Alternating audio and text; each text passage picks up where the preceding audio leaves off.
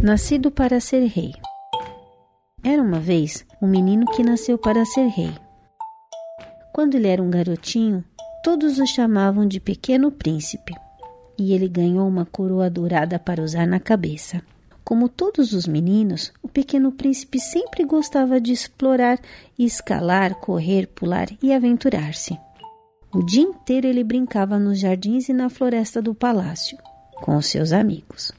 Sua coroa brilhava na luz do sol e seus amigos adoravam brincar perto dessa luz dourada.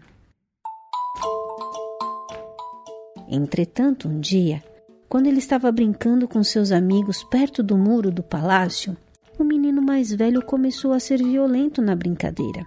De repente, ele empurrou o pequeno príncipe tão forte que ele caiu da beirada e foi parar embaixo nas pedras. Ele quebrou muitos ossos, as duas pernas e braços. O pequeno príncipe foi salvo pelos empregados do palácio e carregado para o seu quarto dentro do palácio. Os médicos enfaixaram suas pernas e braços com fortes bandagens, e por um longo tempo ele teve que ficar deitado na cama, esperando seus ossos colarem. Na verdade, o pequeno príncipe ficou deitado na cama por tanto tempo que, quando seus ossos colaram, ele tinha esquecido como andar. Ele só queria ficar deitado na cama.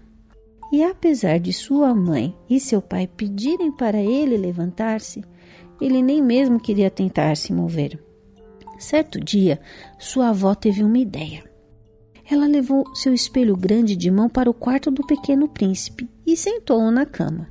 Então, ela segurou o espelho na frente dele. Você nasceu para ser rei, ela disse. E você tem uma coroa dourada na sua cabeça que gosta de brilhar na luz do sol. Mas olhe para ela agora. O pequeno príncipe olhou no espelho e ficou chocado ao ver que a sua coroa dourada, na luz escura de seu quarto, parecia embaçada e cinza. Eu tenho que ser levado lá fora, ele falou, para que minha coroa brilhe na luz do sol novamente. Não, você não precisa ser carregado, respondeu a avó. Você deve andar sozinho até lá fora. Mas se você me der sua mão, eu ajudarei a caminhar. O pequeno príncipe estendeu a mão e sua avó o ajudou lentamente a mexer suas pernas da cama para o chão. Juntos, eles saíram do quarto escuro, passaram pelos corredores e chegaram ao lado de fora, no jardim à luz do sol.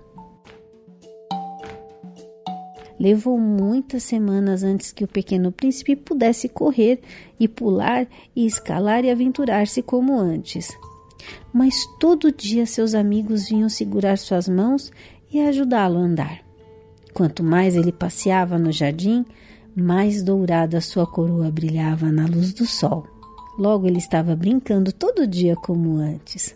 Sua avó sentava-se num canto do palácio e observava ele com seus amigos.